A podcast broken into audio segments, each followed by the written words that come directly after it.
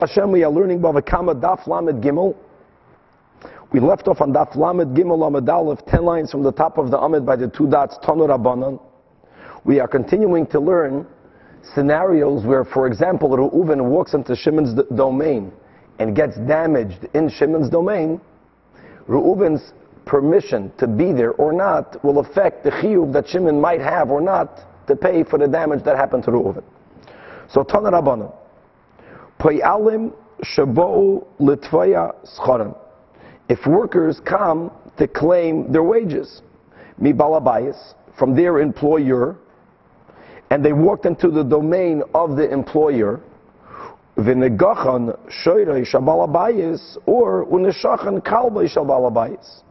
The ox gored the workers, or a dog bit the workers, and vameis, and the workers died. And here we're speaking about an ox or a dog that is a muad for which the owner of the animal is chayiv to pay koifer. So the question is, here, is the balabayis, is the employer chayiv to pay koifer or not? Says the Tanakama Patur that he's exempt. Why will he be exempt? Because they had no permission to enter into his domain.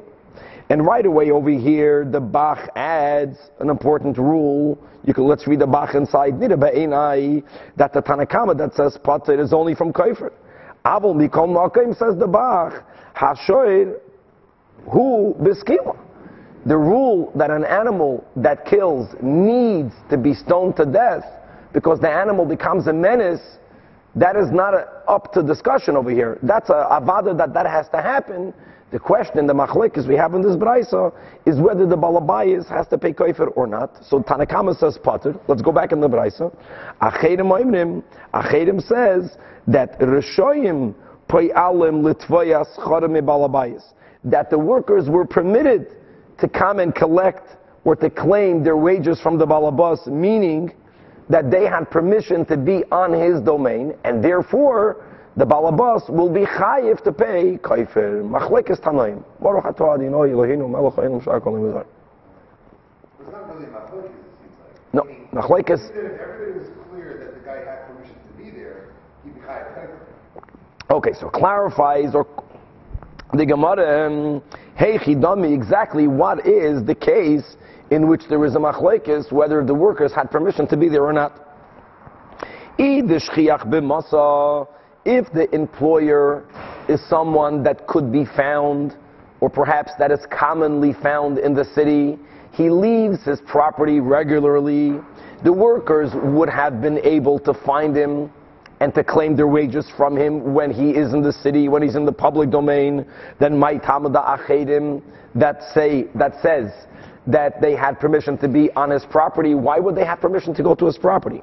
And likewise, if the employer is someone that basically spends his time in his property, so workers who have the right to get paid and to claim their wages, they didn't have an option other than to go onto his property. Why would the Tanakama say that the employer is spotted? To which the Gemara clarifies, Loi, that Sricha, where do we have their machlekes? Daf Lamed Gimel, begavra the shchiach v'loy shchiach. That he is a person that doesn't go out of his home on a regular basis, but there are times that you can find him in the city. You could find him in the city, but you can't find him in the city. And adding to this, this is important, when the workers came to his door, they knocked on the door. And va'amar lahu, to which the balabais responds in yes. So the machlekes boils down to what does yes mean. So mar savar, which goes to the achedim, in yes means ulta, come in, enter, and therefore they had permission to enter. So the balabas is going to be chayiv and kaifer. Umar savar, the Tanakama holds in. You know what yes means? Kuma duchtach mashma. Yes, wait where you are. I will go out to you. And as Toisvis very importantly adds, the third Toisvis, that all of this only works if it's begavra, the shchiach v'lo shchiach. Because if this is a person, Toisvis says, that is always found in the city, then for sure when he said yes, yes would mean I'm coming out to you. He's not a person that hermits himself, that locks himself in his, in his domain. If he's a person that never goes out of his house, then for sure yes means come in. Being that it's a gavra de shchiach v'lo shchiach, that is why now we have a machlekes how to interpret his yes. Continues the Gemara Tanya, K'man D'omar, in kum aduchtach mashma. Now there's a brisa that substantiates the opinion of the Tanakama. Yes means yes, wait outside. And therefore when they entered, they entered shaloi bereshus. If they entered shaloi bereshus, the balabas is spotted from paying koifet. The Tanya we learned in a brisa. Poyel shenichnas l'tvayas chodim balabais. If a worker, if it comes to claim his wages from his employer, and when he enters the domain of his employer, unagachi shoyresh balabais, the ox gored the worker, or the dog bit the worker, and again he died. Pater, the worker, the employer, is exempt from paying kaifer, and even though he entered with permission. So the question is, if he entered with permission, why is he pater? So it must be elalav, the kari that he knocked on the door. And all the balabas told him was yes. And here again, Tosfos points out, let's read the fourth Tosfos inside, little Tosfos Tanya, K'man D'amar Kumaduchtach Mashma, that ve'al korchach b'shchiach v'lo This brisa also must be speaking about a balabas that sometimes leaves his house, sometimes stays in his house, because the ibishchiach, because if he's a person that's always to be found in the city, is nichnas bereshus. The Braisa wouldn't have said they entered with reshus like we spoke out the, from the previous Taisus. If someone always leaves his home and you knock on his door and he says yes, yes means yes, I'm coming out. The fact that the Braisa says nichnas bereshus, it must mean gavra de shchiach v'lo Taisus doesn't speak out the other side. The other side is is that if he never leaves his home, and then in for sure would have meant come in, then if he said come in, he'll be chayv to pay kofer. If I invite you to my house, and God forbid my animal kills the one who went inside, since nichnas b'reshus at kadekach, I'm chayiv. So shmamina in in a case of shchiach v'lo shchiach is kum aduchtach mashmat means yes, wait, I'm coming outside. Like, uh, if, if, if a, like mailman, the standard is that the guy goes in to deliver the mail. And, uh, I think a mailman is a different scenario. The question is, what permission do they have? What's what's the common? it's clear that the guy has permission to be there, If it's clear that the person has the chayv. If it's clear the guy doesn't have permission, you potter from kofer. The, the, the it, guy doesn't, but that animal will always get that's what the Bach says. Very good. Okay, Chevra Halkop. The next Mishnah is, is mamish awesome. The Mishnah begins, Daf Lamed Gimel, Shnei Shevarim Tamim Shechavlu Ze Eze. If two oxen, both of them are tam, both of them, when they gore, only have to pay for Chatzi Nezek. If one, gore the other. So first of all, just to speak out, that the Rosh substantially qualifies this Mishnah. And he says that this Mishnah is either only speaking about a case where both oxen started to fight mamash at the same time, or one ox gored today and the other ox gored back many days later. Because in a normal case of a fight, we have the instigator, where ox number one gored first, and ox number two reacted to ox number one. We learned already now for three times the rule that Rish Lakish taught us that kol hamashana uba acher boi, that if someone starts to act irregular, and in reaction to the irregular act, there is an act, there is an hezek, the second one, the one that's v'shina boi, will be potter. That's very important because the Mishnah is going to also compare the same rules of two oxen with two people fighting. We'll have the same concept. That if one starts up and the other one reacts immediately, the reactor will not be chayiv, will not be chayiv to pay for nezik. When the Mishnah is speaking about a scenario where both owners will be chayiv, is again either they both started to fight at the same time, or it was a very, very prolonged reaction that we don't consider it a reaction anymore. Many days later. Oh, so now, what's the issue? The question will be that the value of the damage of one is not exactly like the value of the damage of the other. So says the Mishnah, Mishalmin Bamoisar, that the excess that will have to be paid, being that they're both tamin, will only be half of the excess, Nezek. In other words, the owner of the one who got damaged less his animal got damaged less. His animal caused greater damage. And I will give an examples in a moment. He'll have to pay, but he'll only have to pay chatzi nezik. If shnei mu'adim, if both of if the both oxen were muads, and again, each one damaged the other. Let's give the first case of the Rosh. They gored each other. They began at the same time, but the the, the, the was a different value. So you know, let's say 100 on one side, 80 on the other side. So the one who caused 100 has to pay 20. The Maisar has to be paid all of the Maisar, not half of the Maisar, but Nezek Shalim. Echad Tam ve'echad Muad. So then the Mishnah says it depends. If Muad bitam, if the one that caused the excess, the Maisar, was the Muad one, so whatever that number was, Mishalim Maisar, Nezek Shalim. If the Tam is the one that has an excess number of damage, so Beseder, so the Tam is, is going to be the one that makes payment. But being that he's a Tam, Mishalim B'Maisid, only Chatzi Nezik. Now here, we have a very important machlokes between the Rambam and most people put Tosfos together with the Rambam on one side, and Rashi and the Rosh on the other side. Because when the Mishnah says B'Moiser, if we'll take a moment and to think, there are two issues here that we do not want to confuse. So let me begin in a case where ox number one, the tam that gored the muad, the tam whose owner only at the end will have to pay, if he has to pay chatzi nezek, let's say he caused a nezek of $80. The tam in the muad caused a damage of 80, and when the muad gored the, tam, gored the tam, it caused a damage of 100. What is the moiser? So the, the Rambam writes that the moiser is the liability. Meaning, the tam gored the muad, it caused the damage of 80, but being that the tam only has to pay for chatzi nezek, we view that as a damage of 40. Because he's only liable to pay for 40. The muad gored the tam, the nezek was 100, for which the owner has to pay nezek shalom, so it's 40 one way, 100 the other way. So what is the miser? 60.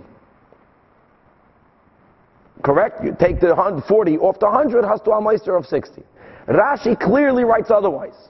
Rashi writes that in as much as when it comes to actually making payment, if the one who has the excess is the Bal Hatam, he, he'll only pay half Chatzi Nezek, that's fine. Tam only pays Chatzi Nezek. But when you come to evaluate the Meiser, you never deduct. You don't look at the liability, you look at the actual damage. So let's go back to our case. The Tam gored the Muad 80. The Muad gored the Tam 100. What is the difference, says Rashi? 20. Only 20. The damage 80. The other one caused an excess of the damage 20. So if it was the Muad and the Tam, he has to pay all of the 20. If it would have been the other way around, then he would only have to pay 10, half of the 20. But when you come to evaluate the Meiser, holds Rashi, and the Rosh holds with Rashi, here we don't look at how much the Torah will have liable, will make liable the Bal Hatam. When you look at the Meiser, Rashi and Rosh holds, you look at the damage. And actually, that will be the whole Chiddush of the Mishnah. See, Tosfos asked a question, the whole Mishnah Pshita. We already know Tom pays Chatzi Nezek. We know that Mud pays Nezek Shalom. We can figure out on our own that if I owe you and you owe me, so who ends up paying money? The one who has a moiser, whoever has an excess chiyuv. The very fact that Tosfos asks the question, Pshita in the Mishnah, everyone holds that Tosfos holds like the Rambam, that even when you come to Cheshbin, the moiser, you don't look at the damage, you look at the liability, which would be more logical. So you look at the liability to begin with, and on top of that, you only pay half of that in the moiser, and that's why Tosfos says, what's the, what's the chiddush of the Mishnah? Okay, the Seder. So remember this, a very important machlokes. Rashi Rosh, Nezek, and Rambam, and Tosfos, liability. Not Nezek. Because Tam to begin with only has to pay for half. Weiter. Now the Mishnah says, and the same rules are applied if two people are fighting with the other. Mishalman b'moisen ezek shalim. Again, here, whatever the Rosh said in the beginning goes over here also. That's a, that's a, that's a halacha lamaisa. In other words, if kol hamashana v'shina achar boy, the second one is exempt. So again, either they started to fight at the same time, or he reacted later. Now, by a man, When do we say that kol mashana mashina achar boy potter? So if someone hit me and I reacted back, I'll be exempt. That is only if my reaction was to protect myself. And I only did the minimum needed to protect myself. By an animal, we don't hold an animal intelligent enough to understand that all the animal has the right to react is just to protect itself. To give the other animal a clap to the point, don't hit me because it's going to hurt you. When the animal damages back as a reaction, the owner of the animal will be potted completely, no matter what the animal does. By the man, men fighting with each other, not like in the case of the Mishnah, but when one started up and the other one reacted, he'll be potter. The reactor is potter, but only if he reacted for what was needed. Okay, so back in the Mishnah, the same thing. That if at the end of the day, one caused damage of 100, the other one caused damage of 80, so the one who owes the 100 only has to pay the 20. He has to pay the difference between 180. And 80. And likewise continues the Mishnah, if Adam b'muat umuat ba'adam, an ox that is already a muat, that was, so to say, fighting with a man, and both muat, nezek shalom, Adam has to pay nezek shalom. So the same thing, mishalom b'meiser, whichever one owns the excess has to pay that complete. Nezek shalom. Adam b'tam v'tam ba'adam. And here we're going to have a machlekes tanoim. So the Tanakama holds Adam betam mishalom b'moiser nezek shalom. If the man was the one that caused more damage, since man has to pay nezek shalom, whatever the excess is, whatever the b'moiser is, pay nezek shalom. Tam ba'adam. According to the Tanakama, just like the Torah explicitly says that if a ox gores an ox, and the ox is a tam, you only pay chatzi nezek. When a tam gores adam, you only have to pay chatzi nezek. Mishalom is a chatzi nezek. And here is where Rabbi Kiva argues, and Rabbi Kiva Omer, af tam shechavel ba'adam, mishalem b'moiser nezek shalom. Rabbi Kiva holds that when does the Torah differentiate between a tam and a muad? By a shor shenagach, that shor shenagach shor. But if you have a shor shenagach adam, there you have to right away pay nezek shalom. The owner of the animal that's a tam has to pay to the adam, to the nizak nezek shalom. Says the Gemara, now we're going to learn what is the base of the machlekes between the Tanakam and Abba Kiva. Really, it would be, a, it will be ideal to get chumashim. Maybe bring a few chumashim over here. We're going to Parshas Mishpatim. To Perek here, we're using Parakim, Perek Chaf Aleph, and the Parsha of a Shor Shanagach, whether the animal is a Tam or whether the animal is a Muad, that you have explicit psukim that speak about whether the person is chayiv, chatzi nezik, or nezik shalom, begins in Pasik Chaf Ches and Perek Chaf Aleph. Give me a chumash quickly. Uh, Pasik Chaf Ches, and we're going to go through Pasik Chaf Ches. This is going to be important. Pasik Chaf Tes, Pasik Lamed, and Pasik Lamed Aleph. We're using here the Gutnick Chumashim. And we are going Parshas Mishpatim, again, Perikhof Aleph, Pasik.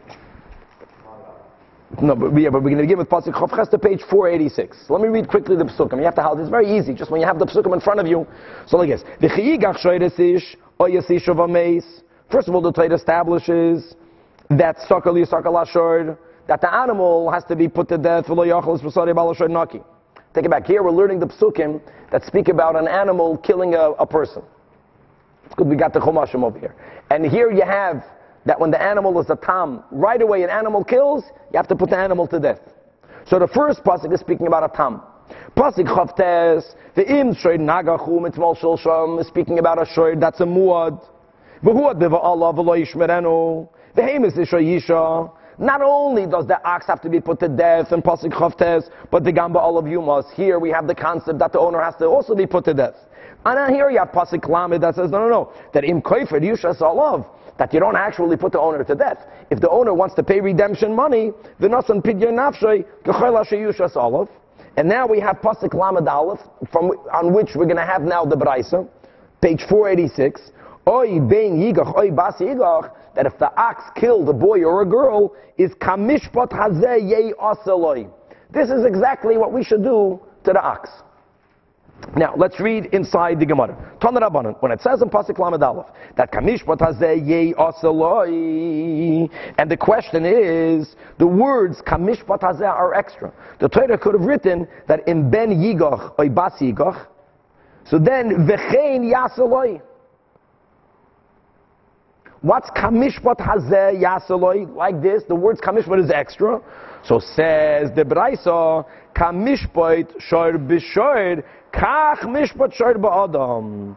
That we're not, even though the, the, the pshat of the pasuk, we're only speaking about an ox that killed, we're speaking about the obligation to yisakal hashor, and also if the shor is a muad, that gamba olav has the yumas, and there's a concept of kaifer. But here the Braisa is learning an extra din that just like we find shor b'shor, that there's a difference in how much money is paid for nezek. Tam shalom chatzi nezek, umod nezek shalom. So the kamishpat is adding af ba'adam, tam shalom chatzi nezek, umod nezek shalom.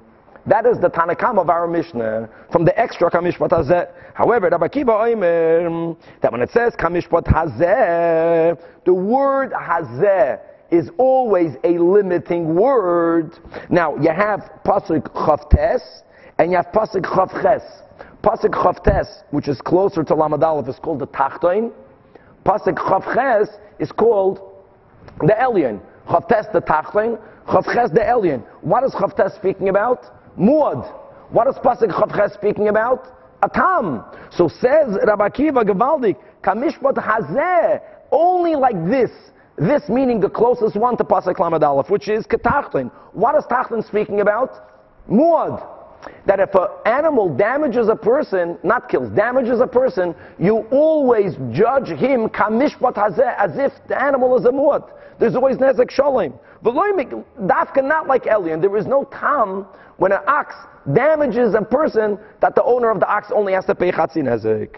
Now, to which Rabbi Kiva adds, now Yochel, now that I established from the word hazeh, that shor shenagach adam who damages adam always pay nezek shalom. There is no tamu, so you would think maybe it should be mamish completely like a din of Amud, which is that he has to pay it min aliyah. We know that by keren tam. Not only is there a difference between chatzi nezek versus nezek shalom, but even the chatzi nezek only comes from the goof of the animal that was mazik.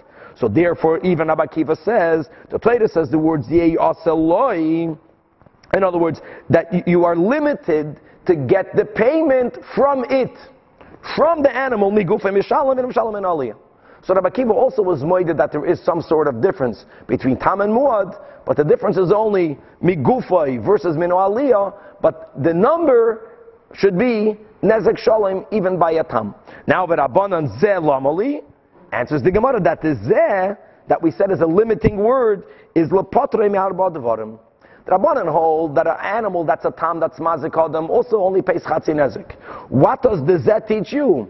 That the arba devarim which is a side of Nezek, Tsar, Ripoy, Shabbos, and Boishes, is only paid when Adam is Mazik Adam. Never when Shoir is Mazik Adam. Says the Gemara of Rabbi Kiva, Lepotri Me'abad Varim so to which he answers that he learns it from Parshas Emor. And we said this many times already, that the source from which we learn that when Adam is a mazik, not only does he pay nezik, but he pays additional things. That's learned from the pasuk in Emor. And there it says, "Ish kiitin mum ba'misoy, ish ba'misoy v'lo shor ba'misoy."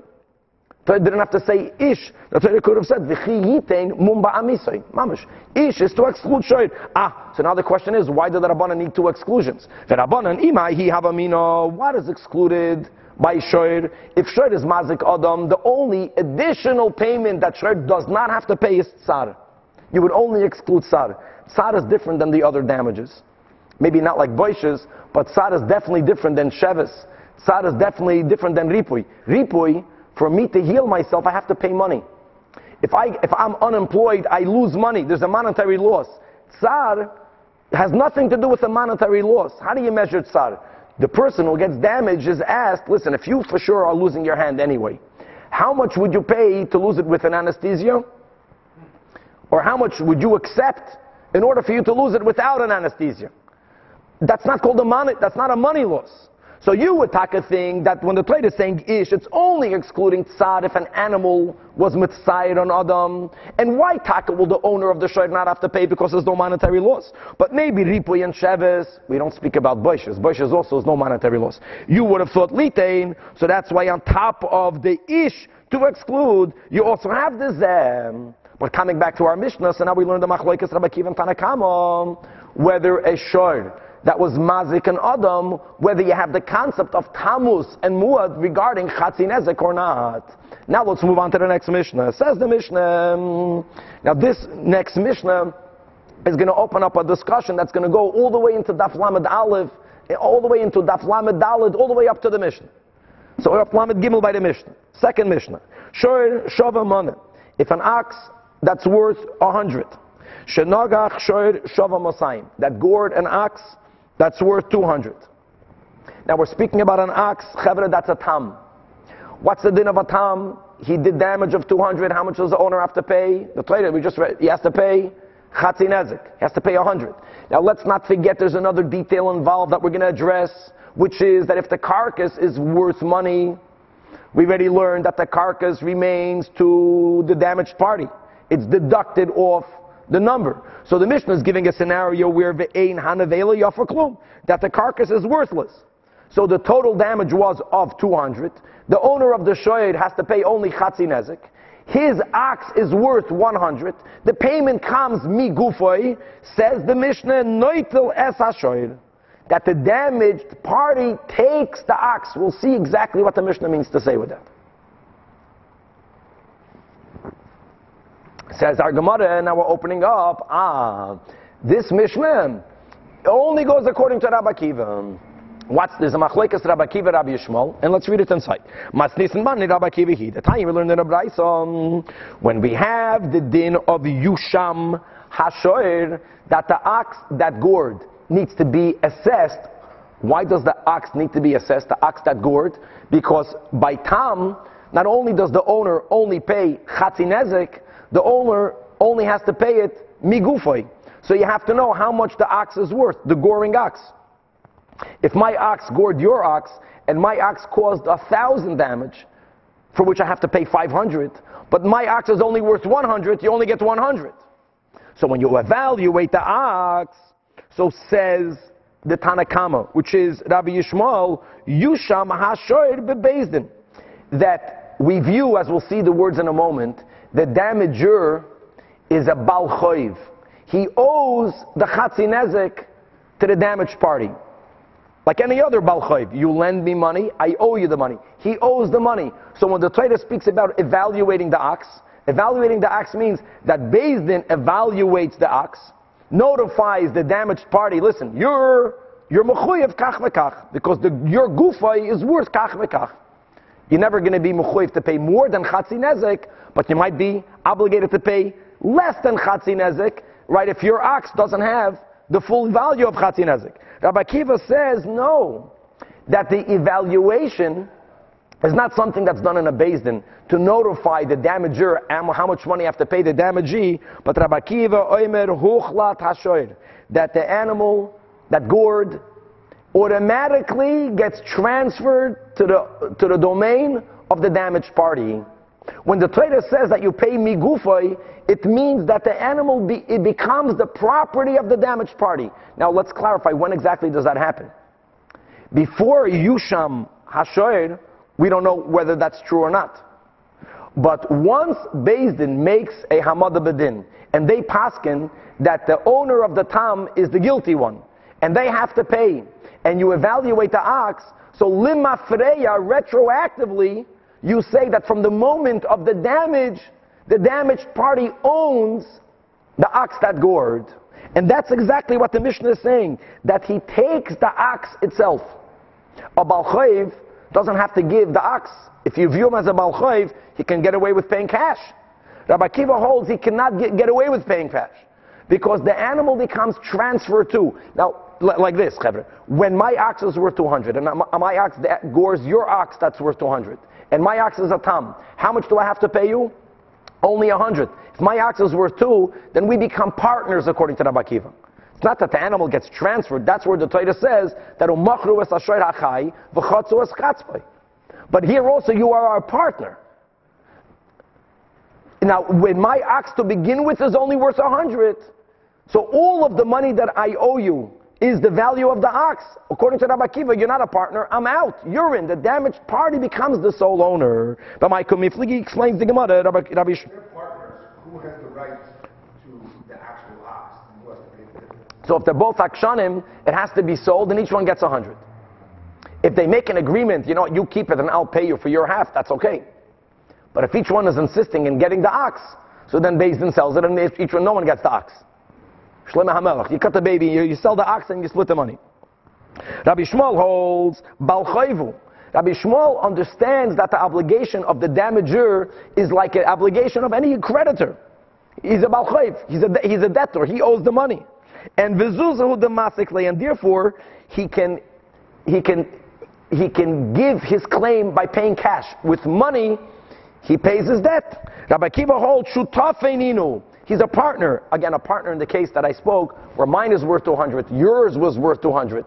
I only have to pay you 100, so we're partners. But in the case of the Mishnah, we're not even partners. Because I have to pay you 100, my whole ox is only worth 100. So you, you meaning the damaged party becomes the owner.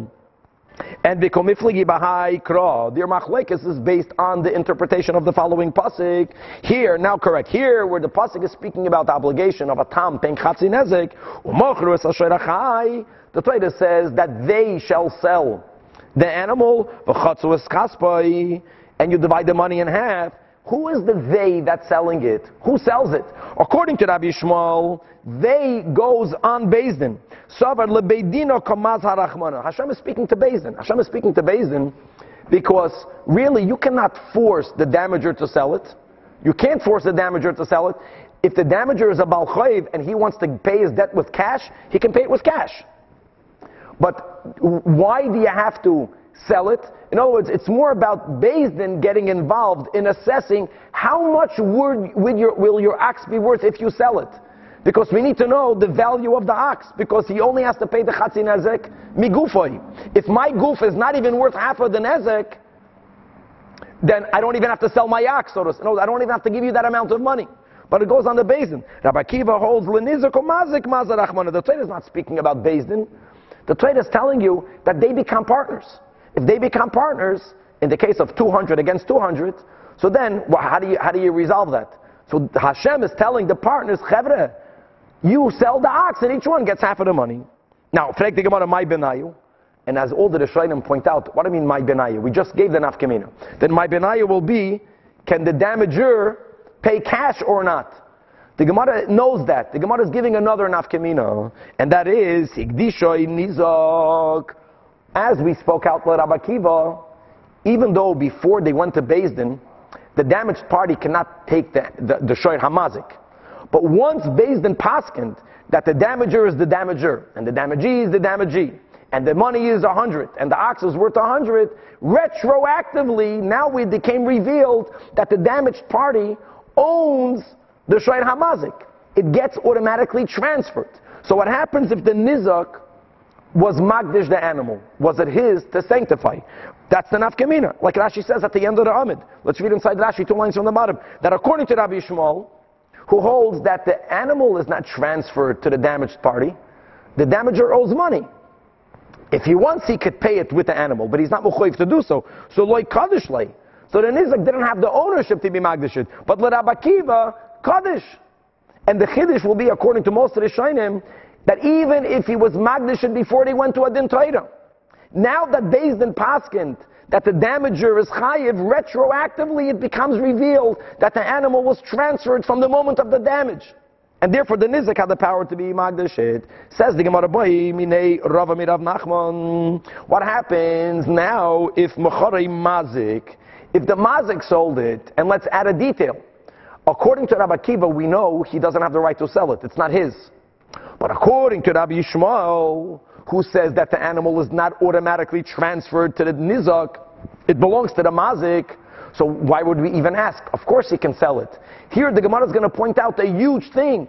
Even according to Rabbi Yishmael, the fact that the Torah says on the basin that you sell the animal and you divide its worth, the Torah is putting a lien on this animal that's a mazik. So there's a lien on it. So the mazik owns it, but he doesn't own it fully. So now the question is, what happens if he sell, sells it? So even Amar Rabbi Yishmael, the last line in the Amid, that Balchayfu is only viewed as a Balchayv, the lay, that he only has to free himself by using money to pay his debt. So then Macher, he has the right to sell it. Or perhaps turning the Amid. Right, this is the question that Rava asked of Rav Nachman. Even the Mishabed Leila Nizak, since there is a lien on it, and Chevra, we're going to see the novelty here. Normally, liens are connected to real estate. Here we have a lien on movables. Since there is a lien on this movable, so maybe laf kol kimine, he should not have the power to sell it. Or to word it differently, it's not that he doesn't have the power to sell it, he can sell it. The question is if he doesn't pay cash, can the nizak take it out of the purchaser? Now that is something that until now we had clear. Whenever there is a lien on land, you can take the land from the lukuchas. That's the whole point of having a lien on a land. We even learned the whole question whether an evid also can become a lien. By metaltalin, up until now we learned that you can put a lien on metaltalin. But if I sold the metaltalin to a buyer, and then I default, the creditor cannot collect the metaltalin because there is no coil. Remember that whole sugya? Like, how would he even know? When it comes to land, you who bought land, you should have done a search on the property and you should have found out that it's leaned, so therefore you take lose the land. You'll, you'll try to get your money back, but you lose the land. Normally by metaltalin we learn that you can never collect metaltalin from a from the lekuchais. Here the question is, could you or could you not? So Amalei Rav Nachman responded, Eino. You cannot sell it. So one second, so the Gemara right away asks, you can't even sell it? It says in a Braisa, Mukhari machur. So it clarifies Rav Nachman, what I meant is not that he cannot sell it. Or Rabbi Yishmael, the mazik owns it. But what it means is that if he sells it, and he doesn't pay the nizak the money, here we have the one exception. That since the Torah put a lien on the ox that was mazik, even though Rabbi Yishmael, the damaged party, if he doesn't get paid with cash, can collect that ox, not only when the ox is under the domain of the mazik, even if the mazik sold it to a lekeach, he collects it from the lekeach. Frag die Gemara one second. If it's such a strong lien, it's like a lien on an apoitika, that we say that he can collect it even after it was sold, so lema machur. So what does the Braisa mean when it says, for what respect was it sold? Again, you can answer, for what respect was it sold? It was sold, that if the mazik pays money, then it's sold. The Gemara adds another detail. Lididia. This is important. What does lididia mean? Think about it, Chevra. The Lekeach used the ox to plow his land. Now the mazik defaults. So Bezdin tells the mazik, Hashem connected your debt to the gufay. So they give the right, even on Rabbi Yishmael, to the nizak, to collect the gufay. Does the Lekeach owe money now to the nizak? According to Rabbi Akiva, he owes him the money. Because since, as we said, the moment there was a Hamad Bedin, retroactively, we're learning Pshat Rashi learns, the animal belongs to the Nizak, the Moicher had, the Mazik, the Moicher had no right to sell it. So if he sold it to the Likeach, whose animal did the Likeach use to plow the Likeach's field? The Nizak's. He has to now compensate the Nizak. It's like I, I rented your car without paying your money.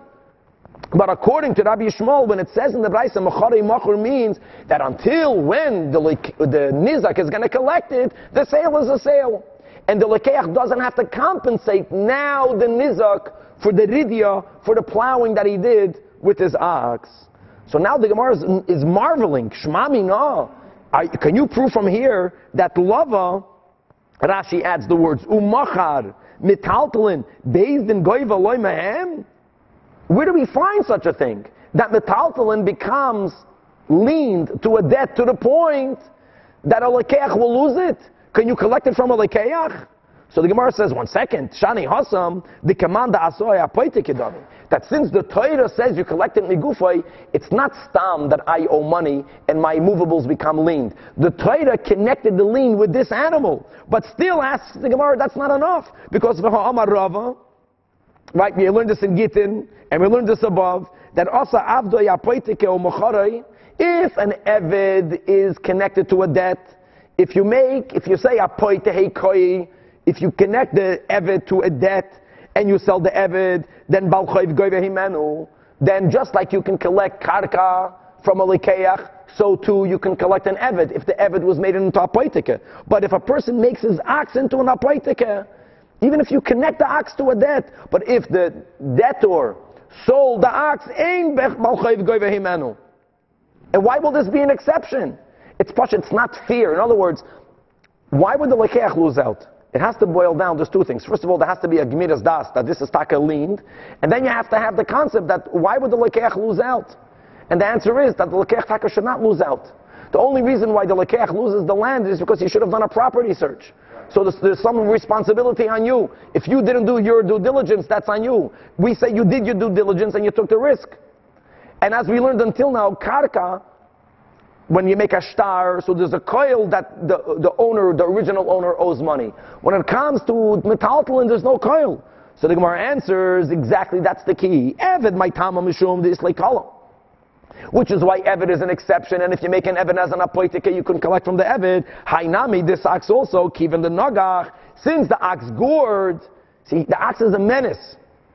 It's not just that there's a coil that the mazik, the owner, owes money. It's more than that. When an ox gores, and the sh- people find that that ox is a, stay away from that ox. Kol islahu, that the toida nagacha kadila, everyone calls an ox a goring ox. So since there is a coil, then the, then the lekeach should have done a due diligence. And if he didn't, then it's on him. And we say that he did. He just, you know, he took the risk. But Bekitzer, the nafkamina will be Liridia. Again, this is the way Rashi learns in the Gemara. Let Rabbi Yishmael, Liridia, the lekeach, does, does not have to pay. And let Rabbi Akiva, the lekeach has to pay the money of the Ridia. Because it was never the nizaks, it was never the maziks to sell. It already belonged automatically to the nizak. So I used your animal to ply my field. I got to pay your money. Continues the Gemara.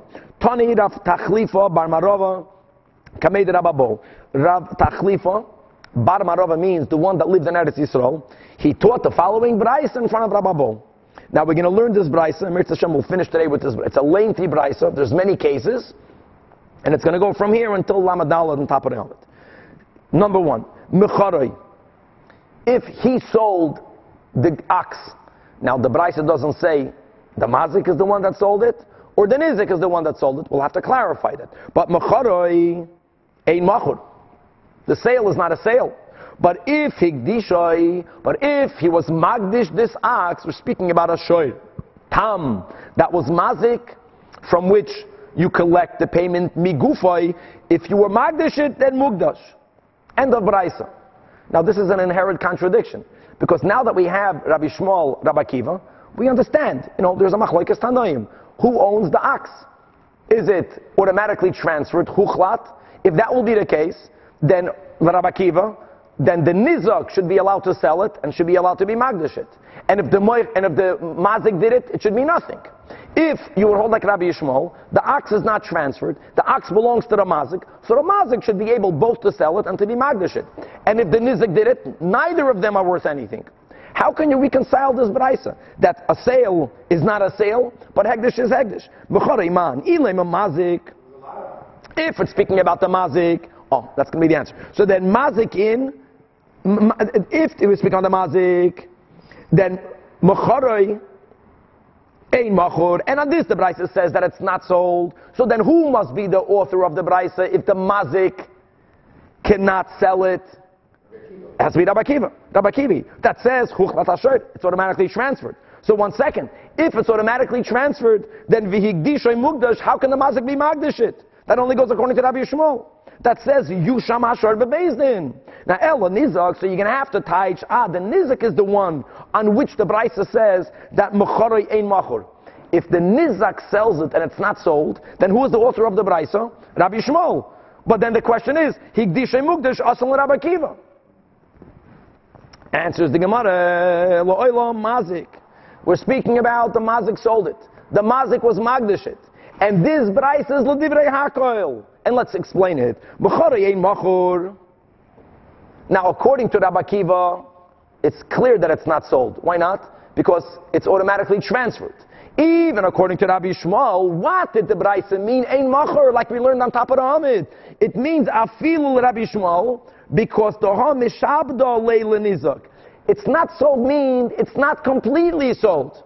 Because we have this novelty that the Torah put a lien on the ox. That's the meaning that it's not sold. That if will default even though he sold it, the nizak can collect it from the lekeach. Now, when it says Higdishim Mugdash, here's the Chiddush, even let Rabbi Kiva, let Rabbi Yishmael, it makes sense. He was Magdash it, he owns it. Now, according to Rabbi Kiva, who really owns it? The Nizak. So how can the how can the Mazik be Magdash it? Be, and it's beautiful that Rav, Rav Tachlifa taught this Braisa in front of Rabbi Bo. So he tells Rabbi Bo, I can explain this Braisa based on what you yourself taught. Mishum de. Yeah, really, the Mazik doesn't own it. But we don't want people to watch something that was verbalized as consecrated to Bezdin, consecrated to Hegdish, and then it going out without any redemption. People should never think that Hegdish can go out with B'lai Pidyon. So the Chachamim demanded the Mazik to redeem it. Now there's an important point that the Shainim say. When the Mazik has to redeem it, being that Rabbi Kiva, it was never really his, so he doesn't have to give its full price. The only reason why he has to redeem it is for people not to say Hegdash Yoitza Pidyon. So he can give a token amount of money to redeem it, and then who does this ox belong to? According to Rabbi Kiva, it belongs to the Nizak. It already belonged to the Nizak. It was transferred to him from the moment it did damage. Next, I'm sorry, this Braisa goes weiter. Now, we're moving on to this Braisa number two. Shoir tam shehizik. If an ox, that's a tam, did damage. Chavra halt kop. At amad bedin. Before you even went to a din Torah. Machur. If you sold it, the sale is a sale. If you are magdish it, the hegdish is a hegdish. Again, the, the Bryce is not explicitly saying who is the one that sold it. The Gemara is going to clarify. Shechatay or. If the animal was slaughtered, if the animal was given away as a gift, says the Bryce, ma asui asui, whatever was done is done. Now, as the Rishonim point out, from this line in the Bryce, what do we see? That this Bryce is not Rabbi Kiva from the wine Masha Asu Asu. Because even though, according to Rabbi Kiva, who says it's automatically transferred, the Nizak cannot take it before you go to a dentaira. Who says the ox taka damaged? But Rabbi Kiva, the moment there was a Hamada Bedin, since he holds Huchlat Hashoir, it retroactively belongs to the Nizak. So when the Baraisa gives us a statement, Nasha Asui Asui, which apparently we're speaking about the Mazik because they didn't even go to a Dintoida yet, so of course the Nizak cannot sell it yet. So it, this this this brisa is not Rabbi Yishmael, and by the way, it's going to be that way. The Gemara won't even ask. It's going to be a given that this brisa is Rabbi Yishmael, who holds that the animal doesn't belong to the nizak. There's a lien. Now continues the brisa. However, if misha amad bedin, once they go to Adin din Torah, now macharoy and a machor. The sale is not a sale. Higdishoy and a mugdash. Ein a mugdash means that you don't even have to give the token um, redemption money. Why not? Because everyone knows after Hamada Bedin, another statement we had a bit uh, on this Amid, that Sherd Nagacha, this is a goring ox. So once people know that this is a goring ox, they understand that it doesn't belong anymore to the mazik, you don't even have to give any token redemption. Shchata, you understand, if he shechts it or gives it away as a gift, lo yasav klum, he did nothing. And all of this has to be like Rabbi Yishmael. We'll have to explain that. We'll see, we'll see what it means in a moment. Very good. Very good. Now, another detail says the Braisa. What happens if the mazik had debts? If the creditors uh, that lent money, other balechayvis of the mazik, came vihigbiu and they collected the ox, says the Braisa, bein chav, actually hizik. We don't care whose debt came first, whether he owed the money before he became a mazik or afterwards. If they come and collect the ox, that was mazik. So then, they did nothing. Since the damaged party can only collect it migufay, even Rabbi Yishmael. No, it's the lien is exclusive to the shar hamazik. So then the nizak has the sole rights to take that shoyd if he's not paid off with cash. Okay, continues the price. However, muad she'izik, atkan was a tam. But if the animal is a muad, So here the Braisa says, Bein Sha'amad Bedin, Bein Shalo Yamad Bedin, regardless which phase they're up to. The mazik sold it, it's a sale. Higdisha is mugdash. Shechatei ur unasani b'matana mashi'asu yasui.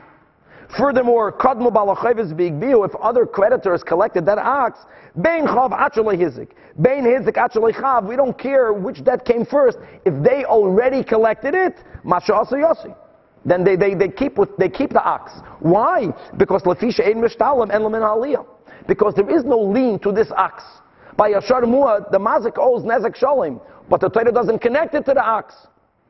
Okay, end of Braisa. Now we'll begin to analyze the Braisa. Omar Mar, the master of Torah is quoting back the Braisa. Machari Machur. Right, we already said that we're learning like Rabbi Yishmael. And it says that the sale is a sale. What does it mean the sale is a sale? Even according to Rabbi Yishmael, Shoir Tam becomes lean. And at a lien that if the mazik doesn't pay cash, even if he sold the ox, the niza can collect the ox from the lekeach. Elomah, what does it mean it's sold? Not that there is no lien.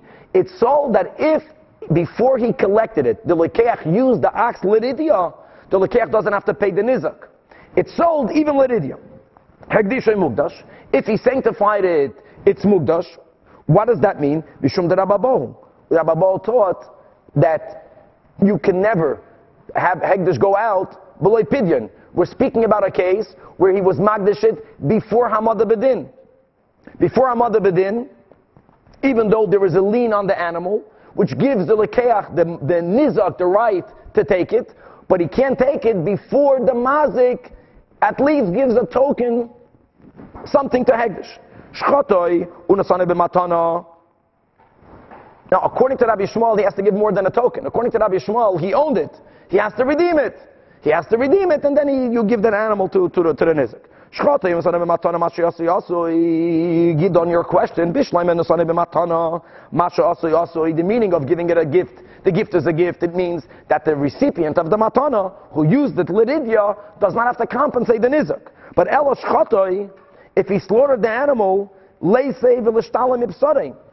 he slaughtered the animal, what do you, what do you mean, Masha Asui The animal is leaned, even when Rabbi Yishmael, it's leaned to the Nizak. Let the Nizak collect money from the, from the meat. So it says the Gemara exactly. That, really, that's what happened. The Tanya, as we learned, Chai, it says, right, the Torah says, V'chotzu hashoir hachai. So, Eli elachai, shchotim inayin, that the meat of the animal is still lean to the damage, to the damaged party. Talmud leimer, umachro es hashoir. The Torah adds words to, to include, even if the animal was geshachtin, bikomakim. So, what does it mean, Masha Asu Yasui? So, Amar Shizvi, loy nitzrecha, what the, what the Braisa meant to tell you was lepcha shchita, which means that if when the animal was mazik, the animal was worth a hundred. Now that you slaughtered it, there is a depreciation. Now, let's go to the case of the Mishnah. My shor was mazik your shor was worth 200. My shor was only worth 100. The, the, your carcass has no value. Which means, what do I owe you? 100. You would collect it from my animal. It would be great. You would get at least all of the half. Now that I shechted my animal, the animal is not worth 100 anymore. My animal is only worth 80, or it's only worth 50, whatever the value will be. Yes, that $50 is lean to the debt. And the nizik will collect the basar shchuta. But what about the difference?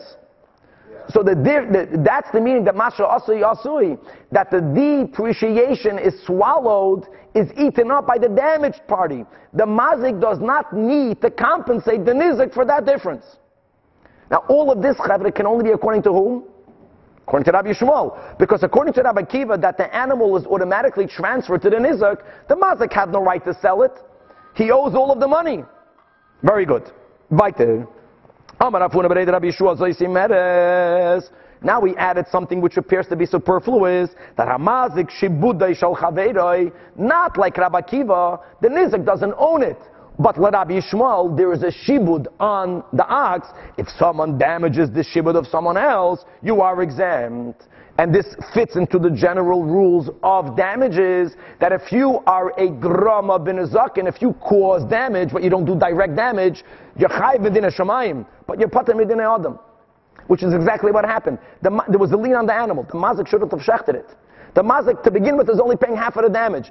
And since it's only coming migufay, if he shechts it, he won't even have 100 to give. He'll only have 50 to give. He shouldn't have done it. He caused damage, but he didn't, he was not mazik biyadayim.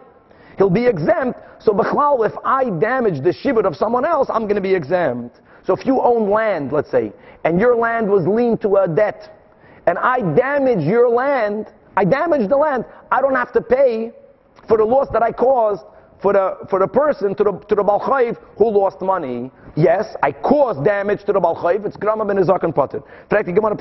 What did Rav Huna, B'rei Rabbi Shua add? That's what we just learned in the Braisa. That Shchatoi, Masha Asri Yasri. Answers the Gemara, Mal, the you would think that by the ox, Hasam hu the Amarle, Loi Chasarti Midi, by the ox being that at least the meat of the ox is still here. So the one who shechted it can say, I didn't completely destroy the shibud. The Amalei zika ba'almahu the shakli minach. I took the wind out of the ox. Shkoyach. You took the life out of the ox. You taka made it worth less, but at least the ox is still here. Aval ba'alma, you would have thought, if I am mazik the land, then lichayev, then the one who was mazik the shibud, the one who destroyed the shibud should have to pay kumash malan. Frekti Gemara is still, who needed that? Honami Rabba Amra, Rabba already taught that. The Amra Rabba, Rabba taught us, that if you have a star, what is the star? The star is documenting a debt. What does that star empower? Since the debt is documented in a star, it gives the creditor the right to collect it from the real estate of the, of the debtor, even if he sells it. Now, what happens if someone burns up those documents? What damage does he cause? Now, the Balchayv can no longer collect it from the, from the Mishubadim. So again, he caused damage. Rabbi already taught us. Even though he caused full damage, spotter, Grama ben Izakin. So uh, says the Gemara that, uh, that Rav Huna Rabbi Yeshua knew what Rabbi taught. But nonetheless, he said, no, the Tema Hasam, who the Amarle, I only burnt your piece of paper. In other words, the, the, the damage that I cause is not a, a visible damage. But when it comes to real estate, if someone goes ahead and he ruins the land that's lean to a debt by digging boiris, shichanuma he makes a full damage and he makes a visible damage. And we learned before about visible damage versus non-visible damage. You would think visible damage lechayiv, kumash malon, that not. That the hahachi, just like over here, kaman, the hahachi by the ox, is kaman the chafar by the shichanum dummy. Because when I shechted the ox, when the mazik shechted the ox, he made visible damage. Nevertheless, he doesn't have to pay, because we only view him as a grama, so that's why Rabbi Huna needed to tell you a chiddush. The same thing is also if a person does damage in someone else's real estate. Let's quickly finish this. Now we are continuing to quote from the Braisa. The Braisa says that if kadmu balachayvis v'higbiu, that if the if the mazik had other chayvis and the balchayv collected the ox the shoyr tam as their payment, bein chav achalei hizik, bein hizik achalei chav liyosav klum. The other Balchavis did nothing. Why? Even according to Rabbi Yishmael, lefisha ein mishtalam al megufay, asks the Gemara, bishlam hizik achalei chav. If the animal damaged before the owner of the animal undertook other debts, meaning the lien that the nizak has on the animal comes prior other chayvis, Nizakin kadmu. Makes sense.